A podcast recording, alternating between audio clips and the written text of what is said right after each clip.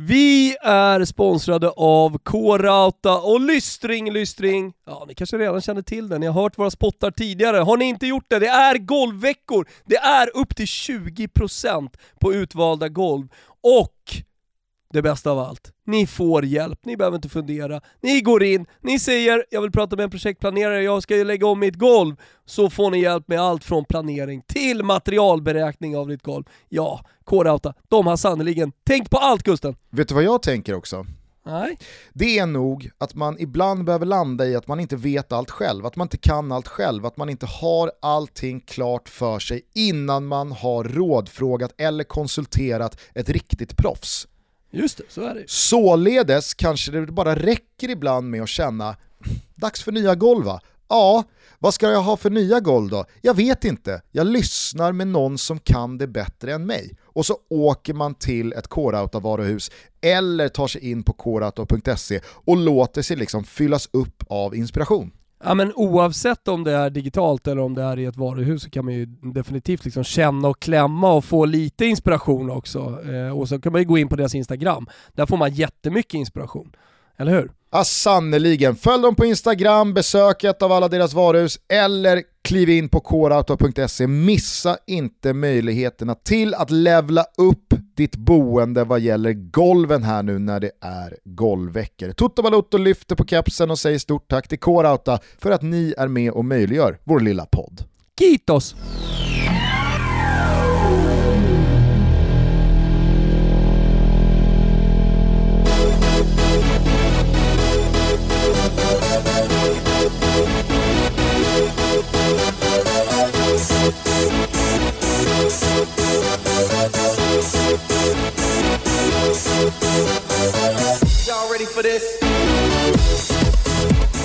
Hjärtligt välkomna ska ni vara till Toto Balotto. Det är fredag den 9 april, det är ganska tidig morgon, jag känner mig hyfsat trött. Jag låg nämligen uppe igår kväll och kollade på hela första varvet av The Masters som eh, går på Simor de här dagarna. Det är ju de bästa golfdagarna på året.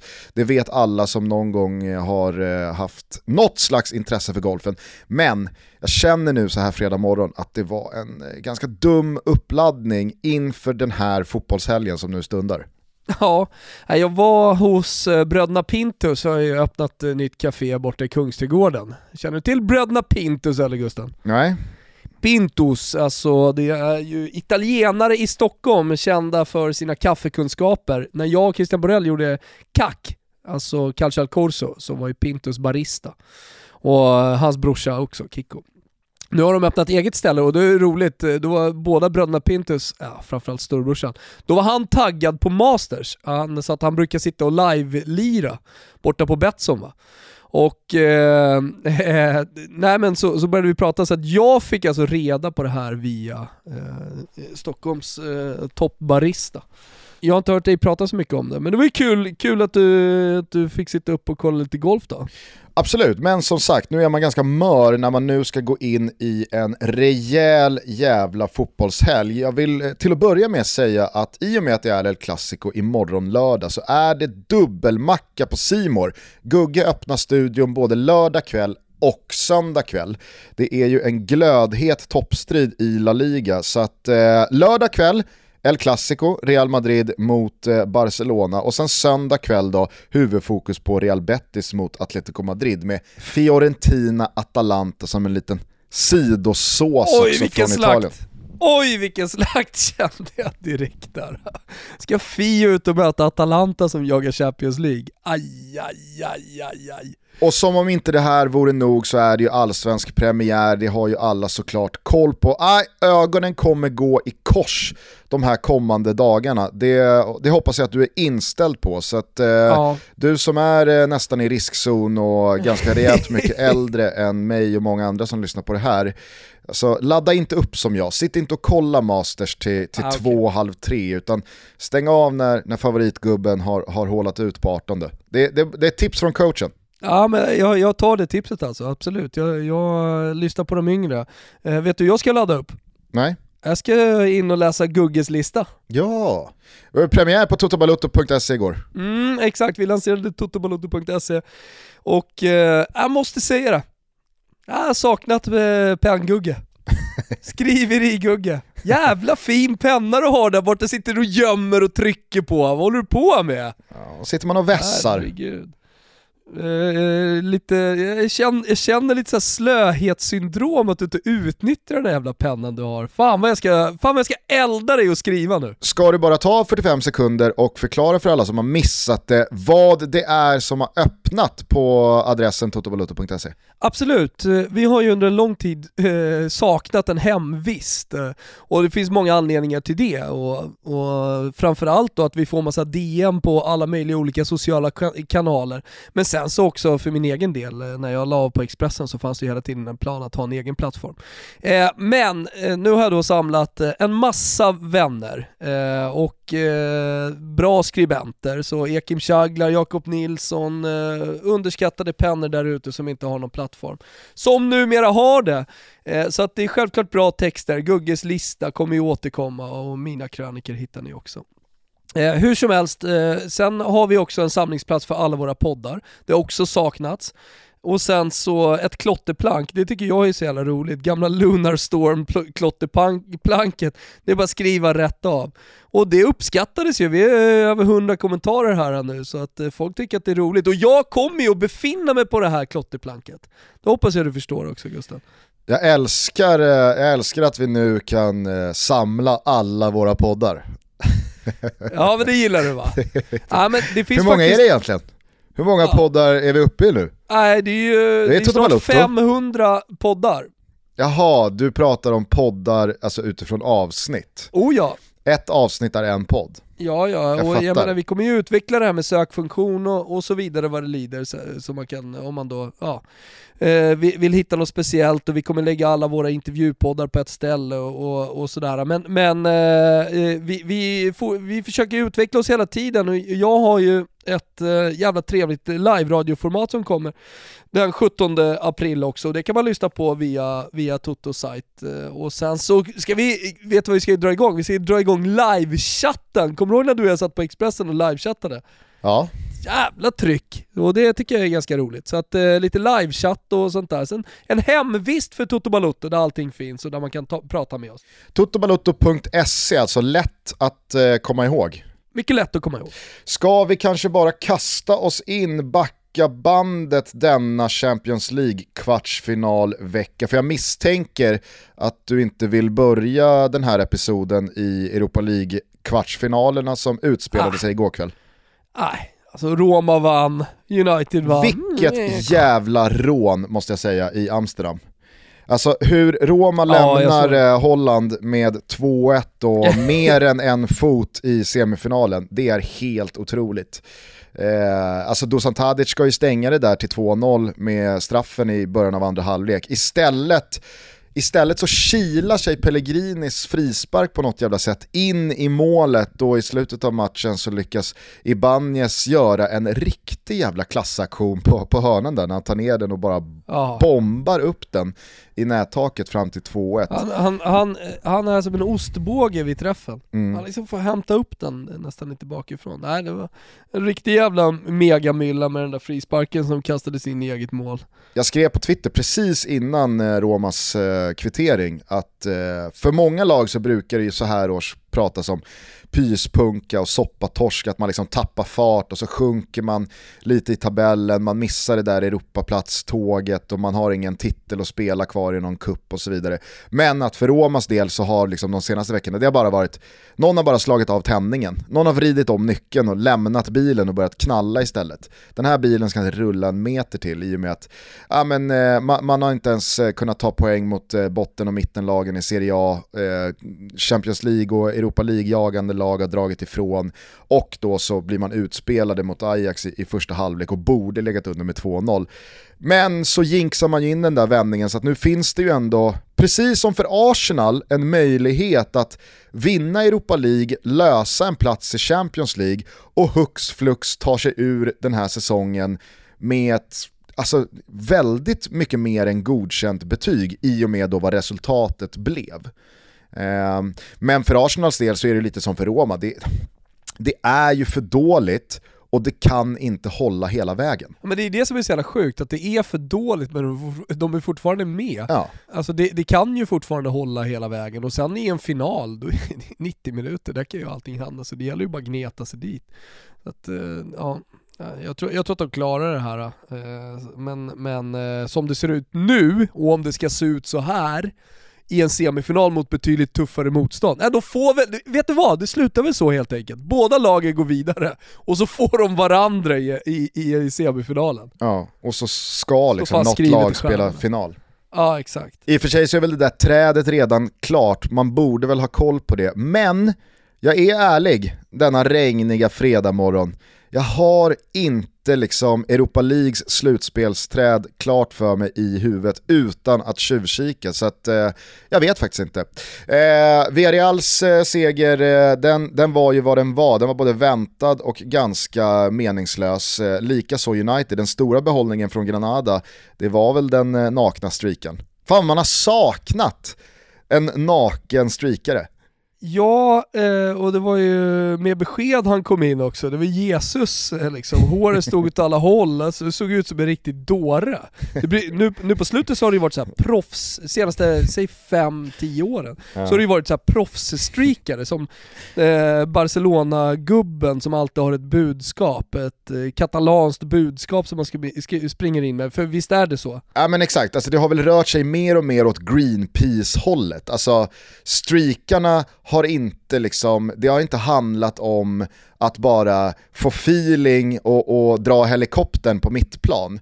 Utan det har ju kommit med ett budskap. Det har väl varit eh, eh, väldigt, eh, väldigt mycket eh, kring mänskliga rättigheter och eh, Ja, så hon tjejen med hinkarna har ju haft ett instagramkonto som har flugit i höjden och lite sådana här grejer. Jo men var inte det att- alltså, att man ville uppmärksamma inskränkta mänskliga rättigheter i typ? Ryssland och, ja men jag, jag tror att det var, vad fan hette de här, Pussy, eh, Riot.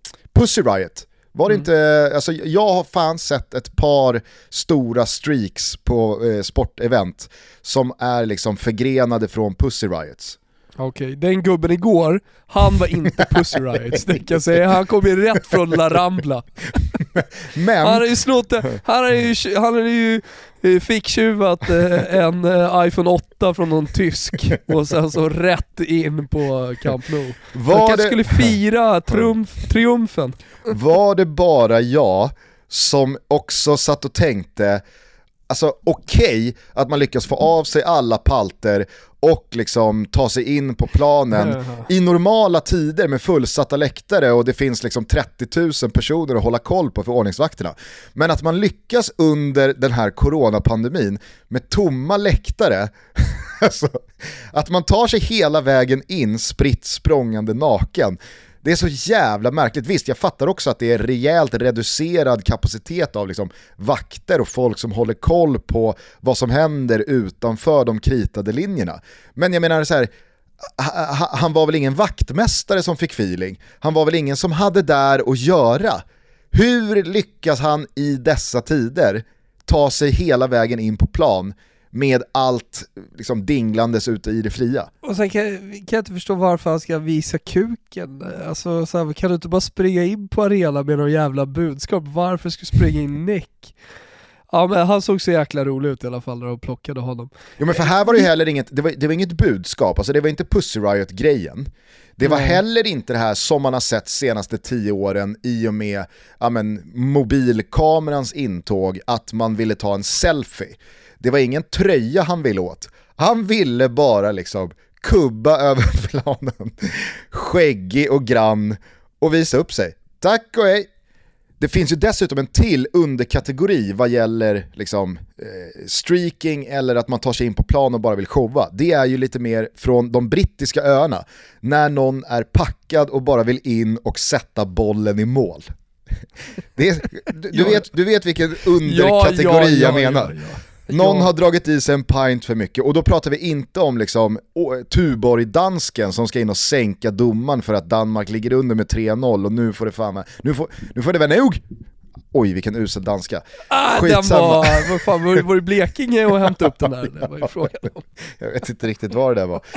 Skitsamma. Nog. Utan här, alltså det jag menar det är ju från de brittiska öarna, kanske oftare än sällan eh, från eh, någon lägre division, någon som får för sig att vore det inte jävligt läckert att bara hoppa in och dunka in löken i påsen? Jo, det vore fan lite kul. Och så liksom lufsar man in och så känner vakterna direkt, det här är ingen fara. Han vill bara liksom, låt han sätta den där jävla bollen då, så tar vi ut honom sen och så blir det 20 år Daspo. så jävla ovärt. Ja, ja, men det är roligt. De är roliga hur som helst. Hörru, tramskategorin. Eh, ska vi fortsätta lite på den då, när vi ändå håller på innan vi går in på veckans Champions League och, och blickar lite framåt kanske också. Vad vet jag var vi landar någonstans. Eh, så har ju Slagge fått eh, ett nytt gig va? Ja, tänker du på att han har gett sig in i vindkraftsdebatten? Ja men roligt att du säger det, för eh, nej, det är inte det jag tänker på. Jag vet inte, vill du säga någonting om det eller? Ja, nej alltså jag, tyck jag tyckte det bara var liksom, det, det Offerdal. var... Det var komiskt nära inpå hans eh, peak gentemot eh, idrottare i allmänhet och LeBron James i synnerhet att fan håll er till det ni är bra på. Va? Idrottare ska syssla med idrott. Man ska inte hålla på och ge sig in i frågor och politik som delar upp världen. Vi är till för att ena världen och sen så går det några veckor och så kommer mega veträt in i någon vindkraftsdebatt. Men alltså, det, det, det, det, alltså för mig så handlar ju eh, idrott och fotboll i synnerhet om alltså det kanske inte handlar om bara politik, men att fotboll och politik hör ihop är ju en sanning till 100% i min verklighet. Så att för mig får gärna Zlatan engagera sig. Fakta. Det är väldigt många som, som dels menar på det att det fakta. inte hänger ihop, jo. men kanske framförallt eh, drar en lans och ägnar sina liv åt att det inte borde hänga ihop överhuvudtaget. Jag har dubbla böcker som jag faktiskt kikar på i min eh, bokhylla här, skrivna av Ekim Chaglar, statsvetaren, Livorno-supporten, som numera också är skribent på totobalutto.se. Hans första text var en recension av den här Pelé-dokumentären på Netflix. Hur som helst så är han jävligt vass på fotboll och politik. Så det, det, det, finns dubbla böcker där. Det är därför jag säger att det är fakta. Det är klart att eh, politik och fotboll eh, har, har eh, en gemensamma nämnare. Liksom. Absolut, men du vet ju precis som jag att det finns ganska många där ute som jo, dels förnekar det men också tycker att fotboll och politik inte hör ihop för fem öre. Ja, men de kan tycka att det inte ska hänga ihop, men att det hör ihop, ja. det, har man ingenting, det kan man inte säga någonting om. Och jag vill bara understryka och tydliggöra att jag tycker att dels hänger fotboll och politik ihop och dels så får Zlatan uttrycka sig om precis vad han vill. Om han känner att det är viktigt att ge sig in i den här debatten eller om han har ekonomiska incitament och det kan gagna honom att göra det, kör på! Vem fan är jag att döma? Mm. Och det verkar vara no stop för eh, Zlatan. Efter Sanremo och Broder Jakob italiensk TV och ja, nu är han ju tillbaka i landslaget. Det är ju väl, det är roligt med det fotbollsmässiga. Hur som helst så ger han sig in i filmens värld. Du visste inte det här? Nej, det har jag missat. Nej, han blir skådespelare. Okej. Okay. Oh, äh, men eh, det är, eh, han ska alltså spela karaktären Antivirus i film, eh, i Asterix, nya Asterix-filmen. Alltså icke-animerad Asterix-film? Jajamensan. Okej. Okay. Och tidigare så har ju Zinedine Zidane varit med, Tony Parker har varit med. Eh, ten, gamla tennisspelaren eh, Amélie Mauresmo, hon eh, var Amelix och spelade tennis med Obelix. Mikael Schumacher har varit med med eh, eh Capo Squadra eh, Tott heter han va, eh, som eh, rattade Ferrari. Hur som helst eh, så är Zlatan liksom den nya Asterix-gubben. Men du visste inte att Zinedine Zidane hade spelat Numero Dix en gång i tiden? Nej, faktiskt Nej, inte. Nej men så är det. Ja, ja men kul för Zlatan. Han har många järn i elden den gubben. Vi är sponsrade av våra vänner på Manscaped. Störst i världen va Tompa på att hjälpa män att trimma trädgården runt juvelerna. är det så? Är det störst i världen? Alltså i alla fall bäst, eller? ja, ja, ja, ja, jag sitter ju faktiskt på manscaped.com här nu och kollar på the performance package. Så jävla, på något sätt så blir man ju glad över att det är på engelska. Förstår du känslan? Ja, absolut. Ja, jag kan ju då berätta också att the performance package just nu säljs för 109 euro. Eh, då ingår såklart eh, ett par jarlingar, som en liten eh, fin present sådär som man, som man får. Weed Wacker, och då undrar du vad Weed Wacker är, eller hur? Det Verkligen. Det är ju öron och nästrimmer va? Ja, ja, ja, ja.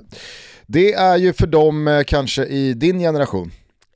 Exakt, alltså det är ju faktiskt helt sjukt. Alltså, Jag tror inte att 40 plus. 20-åringarna som lyssnar på det här behöver oroa sig allt för mycket över ogräset i öron näsa. Men pass upp grabbar! Det går fortare än vad ni tror. Jag tycker att man ska lägga vantarna på Manscapes performance package. För det är som de säger, proper grooming requires precision engineered tools. Not only does a man's sensitive areas require it, but hygiene demands it. Alltså för att man ska hålla hygienen, för att man ska känna att det här är både fräscht och hälsosamt och hygieniskt. Så alltså, glid in på manscape.com, klicka hem ett performance package. Vi har de senaste månaderna talat oss varma om The Lawn Mower. Tompa har precis berättat vad det är för lullull och plusmeny i det här paketet. Så att manscape.com är adressen, Toto20 är koden och 20% är rabatten. Vi säger stort tack till Manscaped för att ni är med och möjliggör Toto Balutto och ni och era bollar kommer säga thank you också till Manscaped när ni är klara här. Mina bollar säger tack, Manscaped. Eh, ska vi stänga Europa League och tramset då och ta oss tillbaka tre dygn i tiden till eh, Champions League-tisdagen? För jag tycker att vi kan ta det här i kronologisk ordning. Vilken jävla kvartsfinalrunda det har varit hittills. Eh, om vi börjar i Madrid på Alfredo Di Stefano stadion som, alltså så här, jag dissar inte den arenan, men jag dissar den arenan utifrån ett Champions League kvartsfinalsammanhang. Jag känner samma sak inför imorgon när det är El Clasico. Alltså, det, det, det är inte roligt med tomma läktare, självklart inte. Men San Siro är fortfarande San Siro. Eh, Camp Nou är fortfarande Camp Nou och Olympico är fortfarande Olympico. När de här stora matcherna spelas på Alfredo Di Stefano, då blir det som att man ännu tydligare ringar in och understryker vilken tid vi är inne i. Ja, Nej, jag håller med. Alltså det är jävligt svårt att eh, alltså så här, tagga igång inför den miljön. Men jag kan samtidigt förstå eh, Real att de, att de kör där. Alltså det, det blir ju på något sätt en markering också. Eh, och alla de här bilderna, för jag menar alla mål och så, låt säga att eh, Real Madrid skulle vinna något den här säsongen eller gå till final, alltså, så, då går ju de här målen till historien på den här arenan. Eh, så, så att jag menar, det, det är ju med oss, det är inte bara så här, "Ja, nu glömmer vi det. Fan, det, det var en historisk match i veckan med mål som vi kommer minnas såklart och så kommer vara med i quiz och så vidare i framtiden. Sen så gör de väl eh, helt rätt i att utnyttja det här eh, pandemiåret till att renovera Bernabéu, om jag har förstått situationen rätt. Hur som helst, Alfredo Di Stefano eller Bernabéu, det spelar ingen roll. Real Madrid dök upp som de mesta mästarna de är och tog Liverpool till skolan. Junior Vinicius, han hade sin stora match som han har en gång varje år ungefär. Helvete vad bra han var. Eh, senast var det väl ett drygt år sedan han avgjorde El Clasico mot Barcelona och så kände man att nu, nu jävlar kommer Vinicius Junior här. Men eh, det har Såg dröjt. ut som Neymar. Ja, alltså det, det var en sanslös jävla match i matchen han gick mot Trent Alexander-Arnold. Jag tycker att Zinedine Zidane, kanske för sista gången, ska vara någon slags så här, ah, vart har man egentligen Zinedine? Alltså han har vunnit tre Champions League-titlar. När ska man, och nu pratar jag liksom eh, mig själv inkluderat, när ska man sluta ha en procent tvivel kring Zidane? När ska man börja ge honom exakt samma erkännande som de allra största? Jag håller med dig. Det är ju dags att sluta se på honom som eh, en interimtränare, för han känns ju som någon här ständig interimtränare. Och det är ju också påverkat av hur han själv har eh, pratat och eh, vad han har gjort innan i och med att han eh, bara har varit i Real såklart. Men man har ju fortsatt jättesvårt att se honom i någon annan klubb. Och man har också fortsatt jättesvårt att se Zinedine Zidane fortsätta vara tränare i tio år i Real Madrid. I och med att han ständigt återkommer till att, eh, ja men när det går lite dåligt att, att ja men nu kanske det är någon annan eh, som vill ta över. Alltså han känns ju inte som, som den varken personen eh, eller tränartypen som ser på sig själv eh, som en Alex Ferguson-tränare. Alltså han, eh, han har hela tiden ett år i siktet, en säsong i siktet, han tar varje match i taget. Eh, och det, det, är väl, det är väl det som gör att, alltså det, det, det är han som har skapat den här bilden av eh, Zinedine Zidane som någon slags evig interimtränare i Real Madrid. Ja, jag, jag, eh, jag kände bara efter i tisdags kväll att nu, nu har jag för sista gången sett på Zinedine Zidane med en endaste procent liksom, tveksamhet kring huruvida han är en av världens bästa tränare eller inte. Ja, men jag tror inte att jag har gjort det. Alltså, jag, jag har nog sett honom som en av de bästa under tiden. Däremot så har jag haft jävligt svårt att få grepp om honom i och med att han lever sitt eget lilla liv på tränarhimlen. Han, han, han agerar inte som någon annan, eh, han verkar inte ha några väldigt tydliga så mål med sin tränarkarriär heller. Och eh, ja, men då, då, då blir det en känsla eh, Eh, som att han ska, hela tiden ska ta Real Madrids säsong i mål och sen så får man se om han överhuvudtaget ska träna vidare. Och hela hela den auran som blir av Zinedine Zidane som tränare då är ju något, men präglas ju av ett storkukslugn. Just det här att, han, eh, att man inte vet var hans tränarkarriär ska ta vägen. Men så sitter han där på bänken och så tar han de här stora segrarna. Känner man, alltså man, är underkastad Zinedine Zidane. Han är svår att kritisera också. Men är, det inte, är det inte också lite att han är i Real Madrid? Eh, det, det, finns väl några personer som menar på att eh, det, det, finns ett halvt steg uppåt någonstans, att någon klubb är större. Men i mitt tycke, och för väldigt många andra mm. runt om i den här världen, så är han ju, han är ju högst upp i näringskedjan. Så man känner ju inte heller att så här, ja, vart ska Zidane gå från Real Madrid och det ska kännas liksom spännande? Nej. Han kan ju typ bara ta ett steg neråt från Real Madrid. Ja men exakt. Men håll med om att man, man, man inte riktigt ser Zinedine Zidane träna om tio år. Du ser honom snarare som sportchef, president, eh, alltså en annan typ av roll inom fotbollen. Ja, kanske. Jag, jag, jag kan i alla fall ge dig att det är en väldigt grumlig spåkula Eh, och det har han ju liksom så här, han har ju, han har ju visat redan sin nyckfullhet efter att han klev av hux flux efter tre raka Champions League-titlar. Tack för mig, ja vad ska du göra nu då? Jag vet inte. så, okej. Okay. Och sen så sitter han, sitter han still ett år innan han går tillbaks till Real Madrid. Alltså han, han har ju varit så jävla svår att läsa. Ja, nej, men han har varit så svår att förstå sig menar. på det, det, det, det, det, det är han som har skapat hela den här bilden av honom. Eh, som gör honom också väldigt svår att kritisera som jag sa innan här. Har du sett några kröniker eller liksom stor kritik på sociala medier mot eh, Zinedine Zidane och hans tränarskap. Det är klart det har kommit, kommit någonting, eh, liksom efter matcher sådär eh, som Real Madrid har, har spelat, för det, det ska gudarna veta, det, det har ju varit en del kalla matcher i La Liga under hans ledning. Men, men eh, just det här som alltid kommer om hans framtid, alltså det som finns kring Klopp lite grann nu också. Alltså kanske inte så mycket från Liverpool-supporterna som alltid står bakom honom, men eh, alltså det, det, omvärlden fotbollsvärlden eh, har börjat eh, liksom se lite skeptiskt på hans framtid i Liverpool och börjat i alla fall se ett slut. Och, menar, vi pratade om Steven Gerrard här alltså, som en, som en tydlig ersättare men att det såklart ska komma, eller det eventuella skiftet ska komma om många år.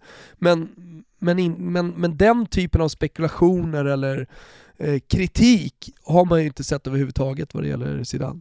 Nej, det skulle väl vara i höstas då, för att backar man bandet ett år så lyckades han ju hålla liksom, kritiken för det tidiga uttåget ur Champions League mot Manchester City i schack genom en jävla stark ligasäsong och Real Madrid skulle återigen vinna ligan och ta tillbaka den där titeln. Och det lyckades man ju med och blev ju i och med coronauppehållet liksom ligamästare så sent som i, i juli. Eh, men sen så gick det där ju in i nästa säsong Dels att man inte var med när eh, Champions League-slutspelsbubblan samlades i Portugal. Man inledde ganska svagt i ligaspelet, man inledde ju katastrofalt med kanske den sämsta insats Real Madrid har gjort hemma mot Shakhtar där i Champions League-spelet. Så det var ju några dagar där någon vecka i höstas inför El Clasico och inför en typ kniven mot strupen-match mot Gladbach som Zidane återigen hade lite jobbet som insats. Men sen så stod han ju för en monsterprestation i El Clasico på Camp Nou, vinner den matchen och löser Champions League-gruppspelet och sen dess så har ju liksom mig veteligen ingen velat ha Zidane ut genom dörren även fast Atletico Madrid under vintern sprang ifrån och skaffade sig mer än 10 poängs försprång. I och med att man var kvar i Champions League och ja, men jag tror att många nog ändå kände att alltså, nu är inte rätt läge att göra sig av med Zidane ändå. Och innan någon ens hade marinerat den tanken och kanske tänkt om så har ju Real Madrid både käkat upp ganska många poäng i ligatoppen men också stämt i bäcken här i Champions League mot ett lag som Liverpool som jag tror duperade en hel värld, eller i alla fall alla oss som följer Champions League-fotbollen och alla inblandade lag efter den där insatsen mot Arsenal. Man tänkte att nu jävlar är Liverpool tillbaka här det här kommer bli, det här kommer bli ovisst. Och alltså bara några timmar innan matchstart, nu kommer ju ett sent besked på varann out i, i covid och så vidare, men bara några timmar innan matchstart så är ju alltså Liverpool odds-favoriter borta mot Real i den här mm. matchen. Mm. Ja, jag vet. Och det var många som kanske reagerade på det, men det, det, man, ska, man ska aldrig glömma bort att uh, Real Madrid äger Champions League. Det är deras turnering och det är för alla andra lag att slå dem. Så, så går jag in i alla fall inför varenda jävla Champions League. Och sen så kan det vara Bayern Münchens år, det kan vara som jag har sagt tidigt, PSGs år. Som det ju tydligt är i år, och att de kommer vinna hela skiten. Men eh, är du med? Det, det, det, det är någonstans liksom, när åttondelsfinalerna kommer, ja då är, då är Real Madrid laget att slå. Det tycker, jag, det tycker jag man får utgå ifrån. Jag tycker också att man ska ge det till Real Madrid som gör den här insatsen då, för att Liverpool och deras tillhörande supportrar brukar ju inte vara sena på att påminna om att man minsann saknar sitt mittbackspar och det har varit väldigt mycket skador den här säsongen. Det är ingen som ifrågasätter det, men Real Madrid går in i den här matchen med Militao och Nacho som mittbackar. Eh, alltså det, det, är Asensio och Vinicius Junior ute på kanterna som långt ifrån har haft några klockrena säsonger. Det är ju det här mittfältet, Kroos, Casemiro, Modric och så Benzema som spjutspets. Alltså det, det är sån jävla tyngd i den kvartetten att eh, det, det, är liksom, i, det var väl i senaste avsnittet vi pratade om att fotbollsspelare nu för tiden kommer bli äldre, det är en verklighet man, man får liksom vänja sig vid att 34 är numera en ålder som inte är samma ålder som 34 var för 10-15 år sedan. 34 är den nya 30. Ja, men lag går ju fortfarande i cykler. Kolla bara på Liverpool, för ett, ett och ett halvt år sedan så var det ganska odiskutabelt kanske hela Europas bästa lag. Man vinner Champions League, man vinner Premier League på ett oerhört imponerande sätt. Eh, man var i två raka Champions League-finaler och så vidare. Men det här är ju ett lag, det här är ju en generation som visst skadar emot, men det känns lite som att Äh, de hade sin tid på toppen, de har pikat men nu behöver nog Klopp och klubben i stort bygga om lite, släppa några spelare för att få nytt liv och nytt blod eh, och ta sig tillbaka till toppen. Och det här går ju igen i lag som Barca, PSG, Juventus, City, Bayern München och så vidare och så vidare. Men det här jävla Real Madrid-laget, de är så sega alltså. Ja, de är sega, men vet du vad de är framförallt? De är tunga. De är så in i helvete tunga. De känns oslagbara. Ja det gör de faktiskt. Eh, och nu eh, går det väl att argumentera för att den här matchen givetvis lever. Jag såg ju Liverpool för två år sedan vända 3-0 till avancemang hemma på Anfield mot Barca. I och för sig påhejad av ett fullspikat Anfield, men ändå. Det är väl klart att eh, får Liverpool in eh, 1-0 där här så är det ju supermatch. Då, då, då är det ju bara ett mål ifrån avancemang. Så jag vill absolut inte stänga matchen, men jag tror nog att alla Liverpool-supportrar och alla vi som hade trott att shit, nu är Liverpool nog tillbaks här för en stark säsongsavslutning. De fick sig en rejäl törn samtidigt som man återigen blev påmind om inte bara Real Madrids tyngd och storhet utan också deras klass och nivå. Eh, och här finns det ju liksom spelare att addera när de kommer tillbaka, Ramos, Varan och så vidare, eh, som, som, som bara kommer förbättra det här laget. Så att, äh, mäkta imponerad av Real Madrid som jag tycker vinner den där matchen rättvist. Jag var också jävligt imponerad av Dortmund måste jag säga, borta mot City. Ja, det var jag också.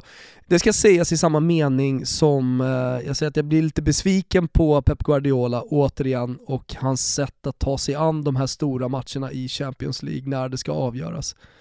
Alltså jag är imponerad av Dortmund, deras sätt att stå, på, stå i planen, att hela tiden vara farliga när man ställer om, det finns en tanke, jag älskar den typen av taktik.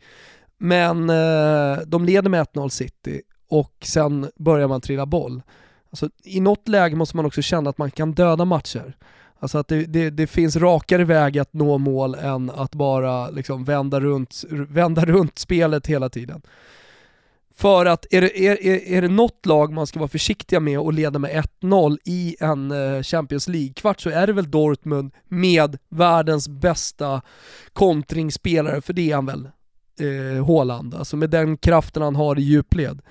Och, och, och att då tillåta Dortmund med, med 20 minuter kvar att kunna ligga på rulle, det, det är för mig jävligt svårt att förstå. Alltså, man... Mbappé är okej okay som kontringsspelare också. Han är helt okej okay som kontringsspelare också. Eh, men uppenbarligen så är ju eh, Haaland också en jävligt fin länkspelare va?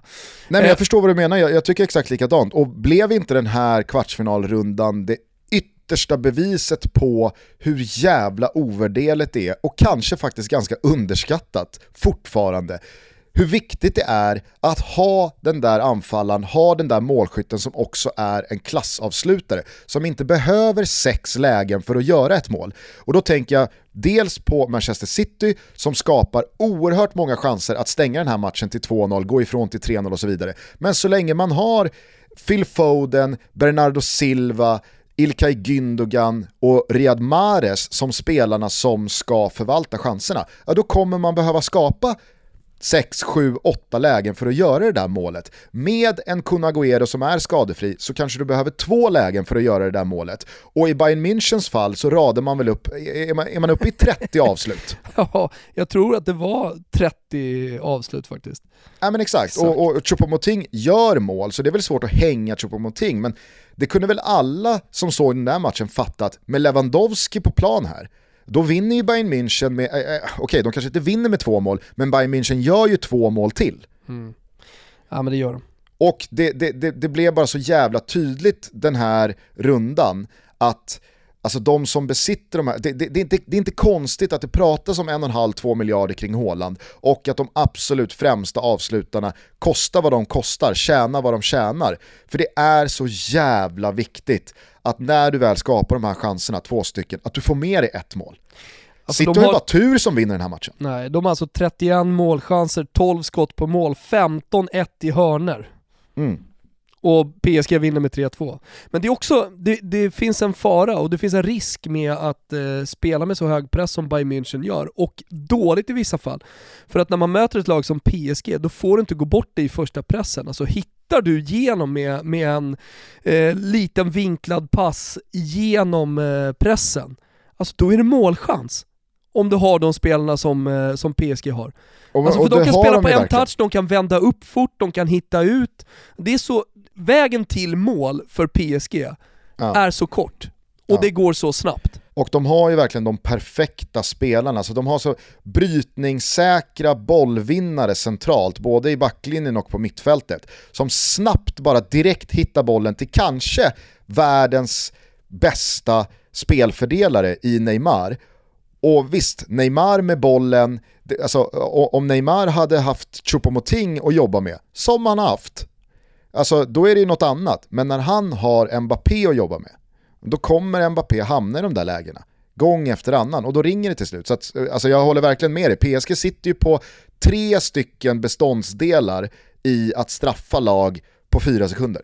Absolut, men det ska ju också sägas att eh, Marquinhos kliver av eh, tidigt i den här matchen och att Verratti saknas. På tal om den defensiva styrkan, sen är jag det största fanet av Kim Pembe som är, alltså, han är, han är, han är enorm i den här matchen. Men eh, eh det är ju inte jättenamnstarkt det centrala mittfältet defensivt. Sen gör de det otroligt bra, men ändå. Det är ju framåt de är vassa. Jag tycker Draxler är jättefin i den här matchen. Ja, Neymar är ju brutal och så Mbappé då. Eh, det, är ändå ganska offensivt de ställer upp eh, om, man, om man tänker på hur matchbilden såg ut. Hur ska ja. de klara med det här laget att stå lågt och lida mot Bayern München? Bara med Draxler, Neymar, Di Maria och Mbappé.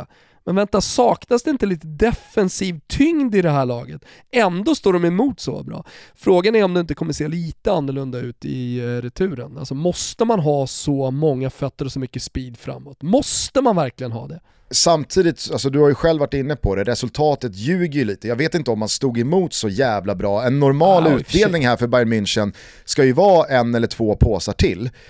Och, och, men, men, samtidigt så hör jag vad du säger, jag, jag, tycker att det är helt otroligt att PSG avslutar den här matchen med en backlinje som består av Backer, Kimpembe, Danilo som får flytta ner Just i Marquinhos det. Eh, frånvaro när han går ut, eh, och Dagba ute till höger. Alltså, det, det, det, är ju en, det är ju en eh, backlinje som, alltså den hade kunnat finnas i eh, Saint-Étienne.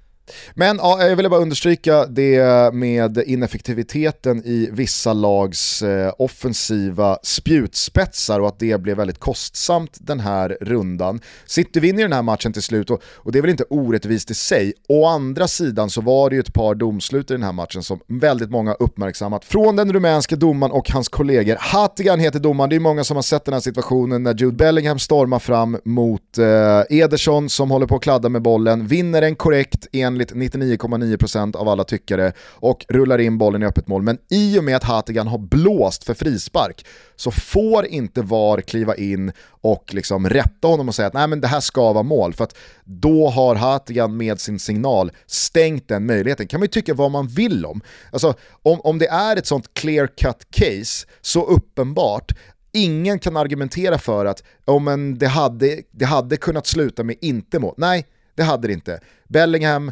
är fri mot ett öppet mål, han har ingen spelare runt omkring sig från 8 meter. Det är klart att det blir mål här. Alltså så här, VAR ska väl kunna gå in och säga att det där målet ska stå, det måste kunna stå. För mm. det är ett sånt viktigt mål.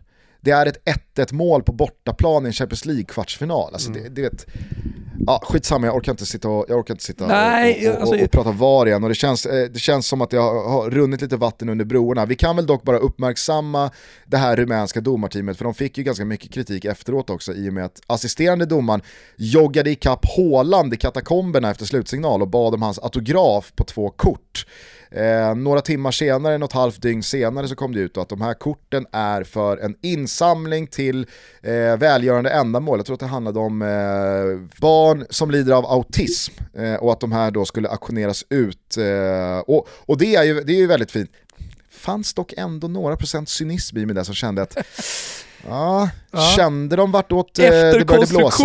Ja, jag vet inte, jag tänkte tanken i alla fall. Mm. Ja men så kan det vara. Du... Men är det, är det så som eh, men är det så som det har kommunicerats så är det ju såklart eh, jättebra. Och då finns det ju noll kritik i att han jagar ikapp Håland och ber om hans autograf. Ja men så är det. Jag tänkte bara i det här segmentet när vi ändå pratar om domare eh, så läste jag ytterligare en artikel om eh, framtida VAR och eh, utveckling av offside-regeln. Kommer du ihåg när vi skojade lite om Wengers förslag på att göra om eh, offside-regeln? Alltså ganska, eh, ganska grovt. Vi surrade om det för ett halvår sedan att Wenger ville göra om offside-regeln till att det räcker med att vara onside med en kroppsdel. Mm. Nu eh, får man ju inte vara offside med en kroppsdel eller med en spelbar kroppsdel, så är det va? Du får inte vara offside med ett födelsemärke. Nej, exakt. Eh, det är ju millimeterprecision. Det kommer ju fortsatt vara millimeterprecision, men han vill då göra om det så att man eh, kan vara offside med hela kroppen, bara någonting uppväger. Så det räcker med en lilltå åt det andra hållet så att säga. Ja. nu verkar det som att man ska börja testa det här. Okej. Okay. Mm. Först och främst så ska man testa en semiautomatisk eh, offside-funktion. Så att eh, något, något slags chip i bollen och någon slags sändare ska känna av om det är offside och eh, det ska gå en signal till varummet som sen ska granska om det är, liksom, bollen kommer från eh, rätt spelare eller om det kommer från försvarande spelare. Ja, men då, då skickar de inte det vidare till domaren. Alternativt att man ska försöka fullautomatisera detta direkt till eh, linjedomaren som då får känna av om det var en passning från en försvarare eller en anfallare. Men detta ska alltså in i eh, klubblags-VM 2022.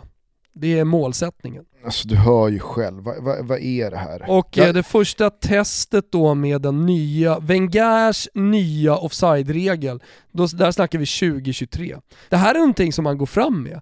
Alltså International Football Association Board, som föddes 1886 i London, är ju det här organet som tar fram eh, förslag på regeländringar. Det är, de som, det, det är så det funkar liksom.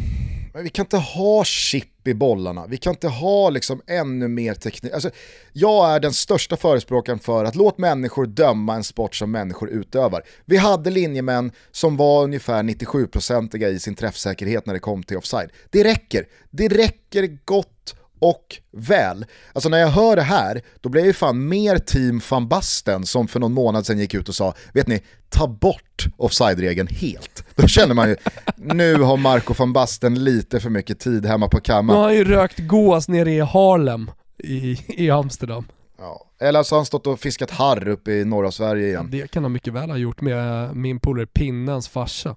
Och stått du... och klurat och tänkt, alltså jag skrattade till när jag såg den här artikeln på Fotbollskanalen, att herregud, fan Baster, alltså nu, nu, nu, nu, har, nu är det kabelbrand hela vägen här när han vill ta bort offside-regeln. Men alltså hellre ta bort offside-regeln än att och liksom gå åt chip-hållet. Det, det, är min spontana känsla när jag hör dig prata. Mm, hur som helst, det som verkligen slår mig här, det är ju hur enkelt det är att ändra på en regel. Nu kanske inte är så, så enkelt som det förklaras, men i det här International Football Association Board så är det fyra federationer som är ehm, representerade. Det är England, Skottland, Nordirland och Wales. Mäktiga Skottland. Eh, mäktiga, exakt. Skotsia läste jag här på italienska. Så det är fyra röster kan du tänka då Gusten. Sen har Fifa fyra röster, så totalt är det åtta röster och för att ändra på en regel eller då applicera en ny regel så behövs det sex röster för någonting av åtta. Är det här någonting som måste granskas eller känner jag? Vadå åtta röster, fyra från Fifa, sen ska Skottland och Nordirland och Wales in och snurra för att ändra på en regel? Ja, fotbollens vagga. Ja men är du med? Det känns ju verkligen som det. Det känns som fotbollens vagga och det känns väldigt uråldrigt system och eh, nu kanske det inte är så enkelt att ändra på en regel men just det här med att det sex röster krävs så att om eh, Storbritannien går ihop där och eh, Nordirland, eh, Wales, Skott, Skottland och, och, England och sen så då Fifa som har fyra röster. Jag tycker det, bara, jag tycker det känns märkligt. Vi får väl se vad som händer med regeländringar och eh, offside-regeln och kanske förlängningen även VAR-användandet. Hur som helst, och det vill jag ändå på något sätt också förmedla med tydlighet. Wenger som sitter sitter på utvecklingen av regler i fotbollsvärlden. Han är den tunga gubben. Men Wenger är, tror jag, i grunden för sugen på utveckling. Han är för sugen på progression och liksom, hur kan vi tweaka det här till det bättre? Wenger är inte en, det, det är inte en fotbollsmänniska som tänker det här är ganska bra, låt det vara så här. If it ain't broken, don't fix it. Ja. Alltså, det, det, är ju inte en tanke som Wenger har tänkt jättemånga gånger i livet. Det är ju en man av samma virke som Pep Guardiola. Hur kan vi göra någonting som fungerar ännu bättre fungerande. Alltså det är någon slags Elon Musk-figur eh, som, det, det, ska, alltså Roy Hodgson ska vara i Wengers position. Roy Hodgson är en röst och en fotbollspersonlighet som snarare har mindsetet att ja, det, här, det, här, det här har funkat ganska bra i 50 fucking år. Varför ska vi in och pilla för mycket i det här? Så ja, det, det, är sånt tänk fotbollen behöver. Ja, Inte alla... Wengers liksom, kåtslag på att hela tiden ändra saker och ting. Nej, och då står det alltså på visitkortet eh, utvecklingsansvarig av världsfotbollen. Fifa. Mm. Ja, det, det, är en titel som rimmar med Wengers lynne. Skitsamma, vi kan inte prata om eh, Nej. regelorgan mer än vad vi ska prata om fotbollen. Eh, jag måste säga att om nu Liverpools eh, insats mot Arsenal var väldigt maskerande för nivån de egentligen håller, så var ju Chelseas insats mot West Brom någonting gånger typ 10. Man tänkte att aj, där kom smällen som slog lite hål på luftslottet som Tuchel har byggt upp här under bara två månader. Men jag måste säga att eh, jag är full av beundran fortsatt för det Tuchel har kommit in och gjort med det här Chelsea. Man gör ingen monstermatch och det tycker jag är det största och bästa betyget man kan få eh, efter en sån här insats mot Porto. När man ändå då lämnar borta matchen, förvisso på neutral plan i Sevilla, men med ett resultat som är Ah, alltså, det ska mycket till för att Chelsea ska sumpa 2-0 från bortamatchen mot ett lag som Porto. Och jag, jag, jag, jag liksom, kanske är en sån där smäll mot West Brom precis vad ett sånt där lag behöver. Att, nej, men det går inte bara av sig självt, vi kan inte tro att det bara är att ställa ut skorna för att vi har vunnit tio matcher i rad här. Eh, och så laddar man om och så går man ut och städar av Porto resultatmässigt. Man har lite flax, man har ett jävla utdelning resultatmässigt, men ändå, det är Chelsea som är eh, det är länge sedan man såg en sån positiv transformation på ett lag och en klubb på så kort tid. Nej, och sen så är ju Porto också ett sånt där lag som man inte bara går och spelar bländande mot och, och vinner övertygande för att de står lågt, de är bra defensivt. Alltså oavsett om du är Pep Guardiola, Torshäll, tysk eh, energitränare eller någon annan tränare så ser det nästan alltid ut sådär för lagen som möter Porto. Är du med på eh, vad jag menar? De, de, är tunga defensivt, de är bra, de kommer stå lågt. Så du kommer få kriga för att hitta chanserna och då gäller det bara att sätta dem. Såg ungefär likadant ut mot eh, Juventus. De är ruskigt bra i boxen. De är jättebra på att försvara inlägg och, och, inspel och de är bra på att skära av vinklar och sådär. Och då blir det den här typen av matchbilder. Eh, och det är som du säger, jävligt bra av Chelsea att lösa det och viktigt för att Porto är inte heller ett lag som kan vända på det utan de måste få, få med sig ett bra resultat som man fick mot Juventus och spela på lite den energin, alltså lite den optimismen, eh, alltså spela väldigt mycket på resultatet och vara eh, extremt effektiva när man väl får chanserna. Jag tror den här returen kommer bli en munsbit för Tuchels Chelsea som kan ligga på rulle och bara liksom spela bort Porto direkt när de måste framåt. Vi vill uppmärksamma barn på sjukhusdagen den 6 april. Och lyssna nu allihopa. Det är en dag som alltså uppmärksammar alla de barn som oftare befinner sig på sjukhuset än i skolan.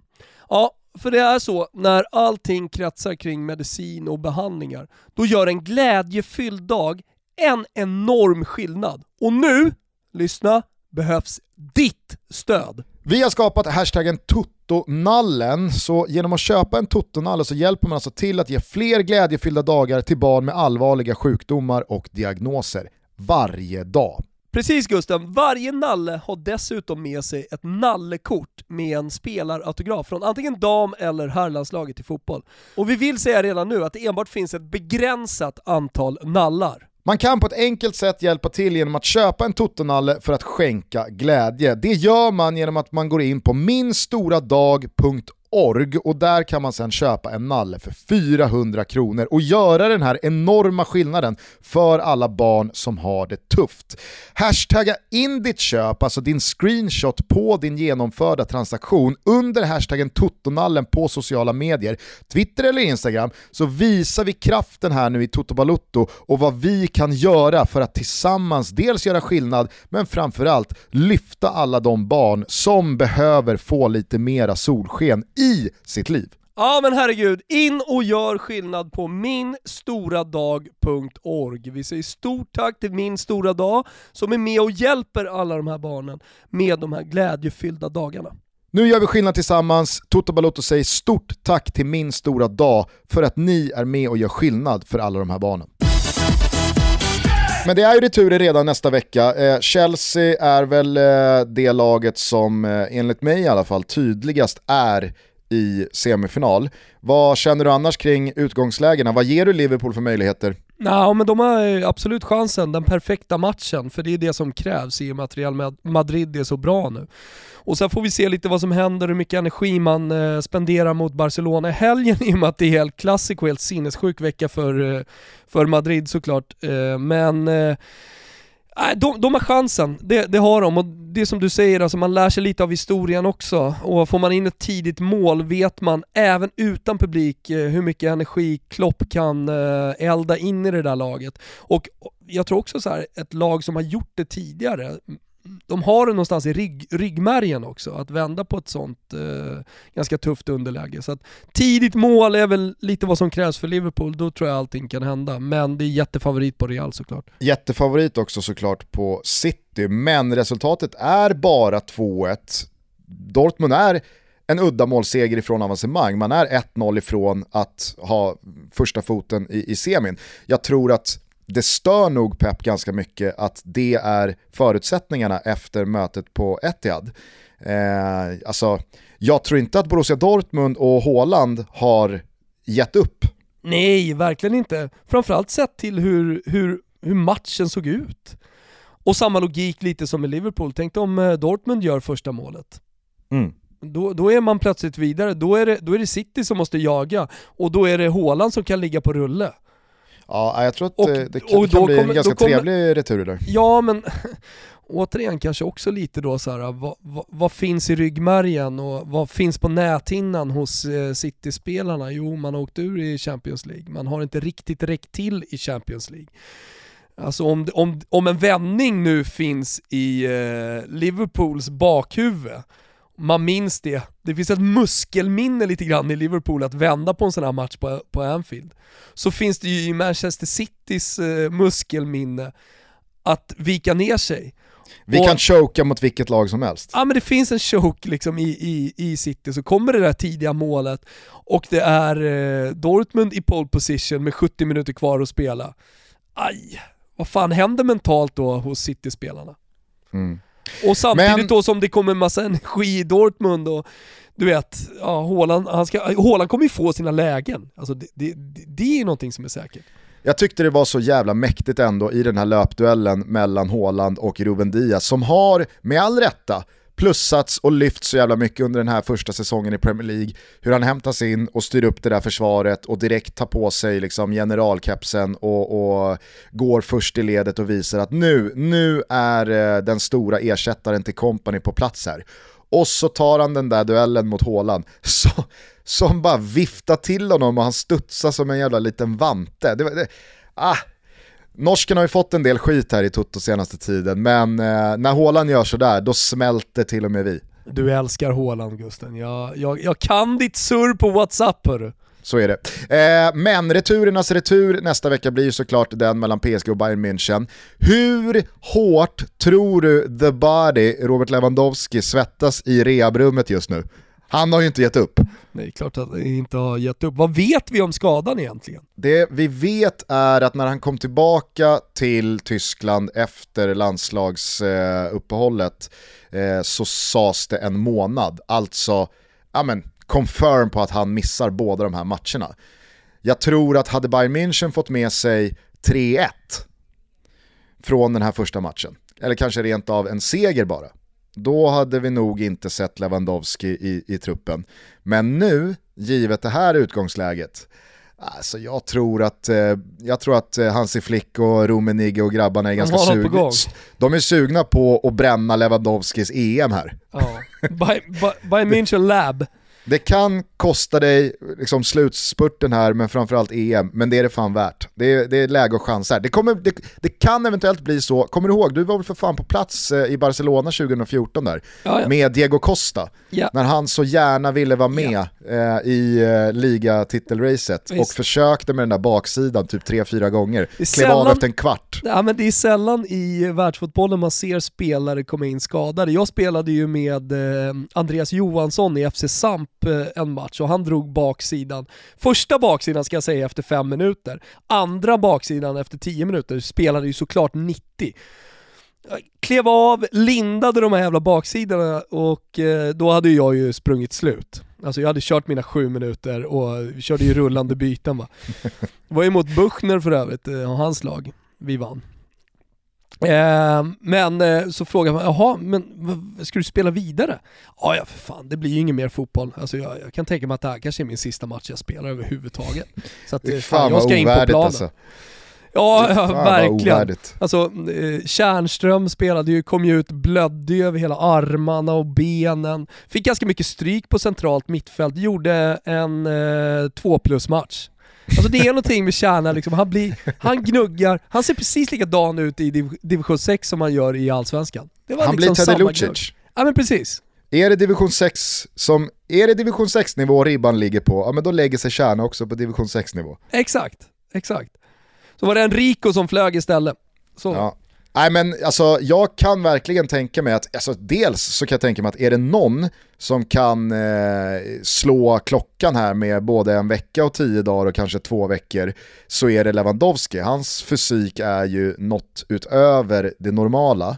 Eh, är det någon klubb som eh, har visat sig kunna få sina hästar i ordning till rätt lopp så är det ju Bayern München på senare år det är en jävla transformation jo, vissa kroppar går skada, igenom där. En skada är en skada, en muskel är en muskel, vetenskap är vetenskap Gusten. Alltså när Falcao skulle komma tillbaka på två månader från en svår knäskada så fattade man ju till och med att eh, colombianska häxdoktorer och eh, vad nu de har i sin medicin inte skulle kunna lösa det för ett knä är ett knä.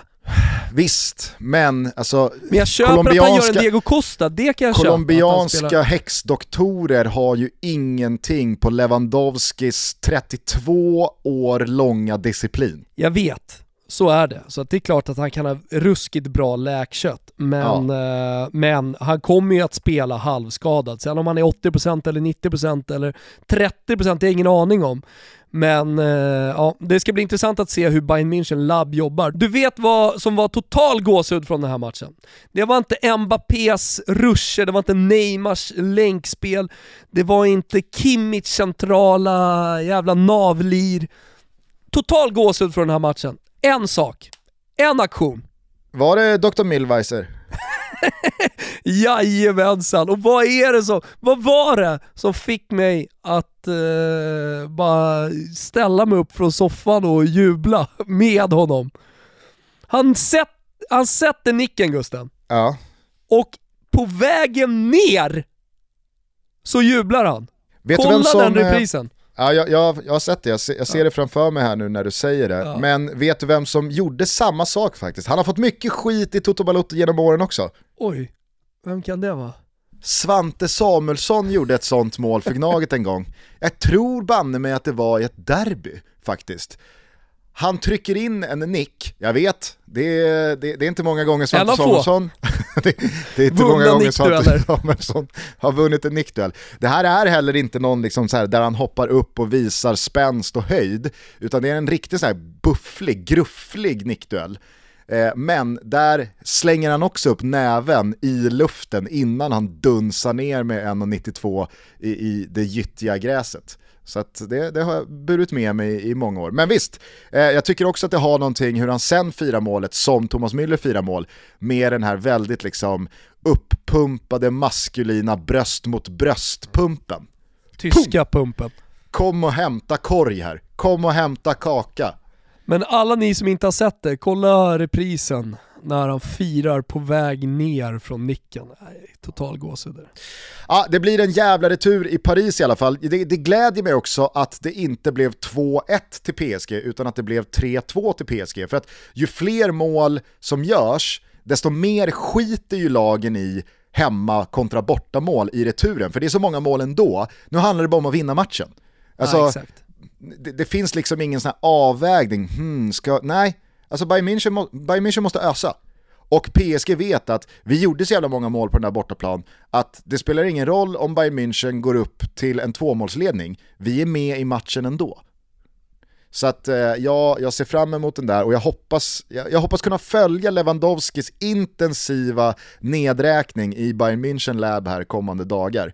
Eller förresten, man får väl se om man har tid med det. Det är så jävla mycket fotboll att kika på i, i helgen så att, eh, mm. vi ska väl börja stänga ner butiken och, och, och, ladda. Ja det ska vi absolut göra. Jag skulle bara vilja uppmärksamma en, en liten video som jag såg. Eh, vi kan rulla den lite. Do you ever look at YouTube videos of your best goals that you yeah. Uh, almost every week as I watch.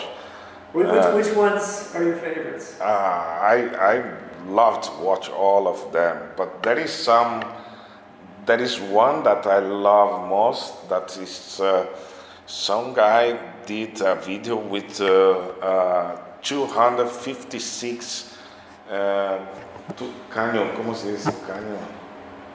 Caño, no, caño. When Nut- you put the ball. Nutmeg. In English, it's nutmeg. Nutmeg. nutmeg. Yeah. Yeah. There's a guy did a video with 256 nutmegs. but you did it. Uh, yeah, and I, I, I like I love to watch that video because it's so funny. I, I, I can't remember that I did so much. now you know the English word, nutmeg. Yeah, no. I don't know why it's called nutmeg, but that's Det är alltså Ronaldo, den riktiga Ronaldo, som berättar att han eh, brukar ligga på kammaren och kolla på YouTube och eh, då är det hans egna eh, bravader på fotbollsplanen som han kikar på. Och då är det någon jävla stjärna som har klippt ihop 256 tunnlar som Ronaldo har gjort eh, under, under karriären, som är hans favoritvideo. Men det är någonting med de här gamla legendarerna. De, de har ju varit så stora under vår barndom Gusten, att ja. man knappt kan ta på dem. Men de blir så mänskliga eh, när de åldras. All, alla blir, ja men, limpar som eh, Thomas Brolin. De, blir, de, har, de har levt i ett omklädningsrum hela livet och det har också den store Ronaldo. Då, de, då ligger han där i sängen och, och kikar eh, YouTube när han har gjort 256 tunnlar. Va? Finns något jävla fint i det. Det finns något fint i det. Det finns något fint i det. Vi ska stänga butiken igen, men du, eh, liten blick mot helgen i form av en Toto-trippel tycker jag vi kan göra. Ja, under godbitar och boostade odds hos våra vänner på Betsson så hittar ni eh, dels våra 25 långtidsspel inför allsvenskan som stänger imorgon lördag då, i och med premiären mellan Malmö och Bayern. Missa inte dem om ni nu inte har klickat er in där än. Det finns ju dessutom från eh, i tisdags ett, eh, ett helt avsnitt där vi pratar om de här spelen och motiverar och tänker högt. Eh, men vi kör givetvis också en ordinarie Toto-trippel som ni hittar där. Ni måste vara 18 år fyllda för att få vara med och rygga den. Och så glömmer ni inte att stödlinjen.se finns öppet dygnet runt ifall man upplever att man har lite problem med spel. Trippen lyder i alla fall som följer. Vi tror på en öppen premiär i allsvenskan, Malmö mot Bayern. Vi tror att eh, målkvoten går över linan 2,5. Ja det tror vi. Alltså det måste den göra. Va? Nej, men vi har ju varit inne på det i, i vårt senaste avsnitt här. Vi tror inte att Malmö kommer vara med i toppen och vinna SM-guld genom att hålla massa nollor och Nej. gneta till sig 1-0-segrar. Utan eh, deras kvalitet och klass ligger i de offensiva delarna i det här lagbygget. Eh, eh jag tror att eh, man släpper in mål, Bayern har sett eh, bra ut, pigga ut framåt, men med, med, med kuppäventyret här i benen så, så kommer givetvis Bayern också släppa in mål.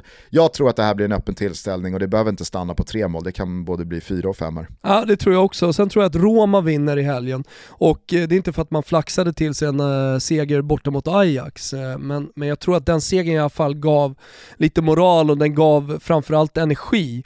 Eh, det har ju varit en massa rykten i Rom och den eh, romerska pressen har skrivit att det har varit bråk mellan Fonseca och spelargruppen och på något sätt har han liksom tappat spelargruppen. Och i efter matchen-intervjun som Fonseca gjorde i Amsterdam så var han jävligt förbannad över det här och menade på att det var lögner och gav en rejäl känga till eh, de lokala journalisterna. Och jag tror att det här kommer få effekt att laget svetsas samman. Den här segern kommer ge någonting. Man möter Bologna hemma, det finns fortfarande mycket att göra i Serie A för Roma och man står nästan i 1,70 eh, rak just för att man har gått lite sämre på slutet. Jag, jag, jag, har, jag har en ruskig Roma-känsla faktiskt inför, inför den här matchen, så att, eh, eh, den får du bara haka på. Ja, men det gör jag så gärna. Jag, jag skulle inte tacka nej till en övertygande seger som romanista i eh, dessa dagar. Avslutningsvis så tror vi att det blir mål även i El Clasico. Det här är ett spel som vi kanske framförallt grundar på tabellsituationen. Ja. Inget lag har råd att förlora, båda torskar på ett kryss. Exakt, och eh, ni vet ju vid det här laget hur mycket vi älskar den typen av eh, förutsättningar inför matcher och spela på över. Eh, det, det, det, är bra förutsättningar för att det blir mycket mål, eller chansrikt i alla fall, så att är helt klart, över i El Clasico. Det har ju hänt ett par gånger att eh, ett El Clasico har stått och tickat 0-0 ganska mm. länge, just för att poängfördelningen då är väldigt många gånger eh, helt okej okay för båda lagen. Men så fort det första målet kommer här, då vet man att ett andra och ett tredje också kommer. Ja, så att över 2,5 mål i El Clasico, över 2,5 mål i allsvenska premiären mellan Malmö och Bayern och rak seger Roma hemma mot Bologna. Det är Tutto-trippen.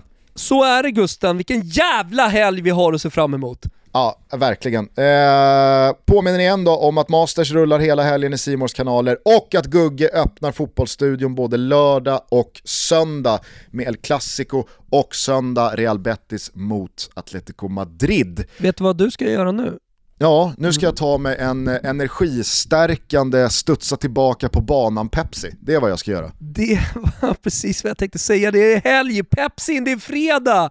Det är alldeles underbart. Jag läser att Griezmann har fått sitt tredje barn. Ja, du har väl, eh, du har väl eh, förstått omständigheterna där va? Ja, det är sinnessjukt. Alba, min dotter, fyllde ju 10 år igår. Den 8 april. Och eh, då föddes också Griezmanns tredje barn, men inte bara. Alla hans barn är födda 8 april. Jag såg det där också när Niva twittrade ut igår. Första ungen kom 2016 8 april, andra ungen kom 2019 8 april och tredje ungen kom igår 8 april. Vad är det för jävla disciplin på Griezmanns simmare och Han har knullschema. Alltså det, det, det, är, det är som Lewandowskis disciplin. Ja, helt sjukt. Ja, exakt. Nej, det jag skulle säga är att du ska gå in nu på totobalotto.se och svara på Adde. Han har skrivit “Mäktiga Örestjärt kom faktiskt sjua förra säsongen så nu kniper vi igenom övre halvan. Bara en våt dröm, tack!” Man kan ju kommentera här, jag tycker det är väldigt roligt. Det är många som har, 11 personer som har kommenterat på din, eh, din eh, lista här. Så. Jag säger så här, fake news Adde. Örebro kom nia. Örebro kommer alltid nia. Hörru, jag håller på att kissa på mig här faktiskt, eh, så att, jag måste säga ciao tutti, ha en trevlig helg, vi hörs igen på måndag. Vi hörs på måndag, ciao tutti! Been an interventionist God.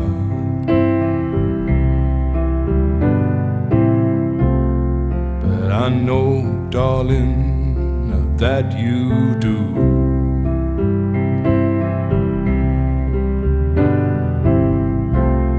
But if I did, I would kneel down and ask him.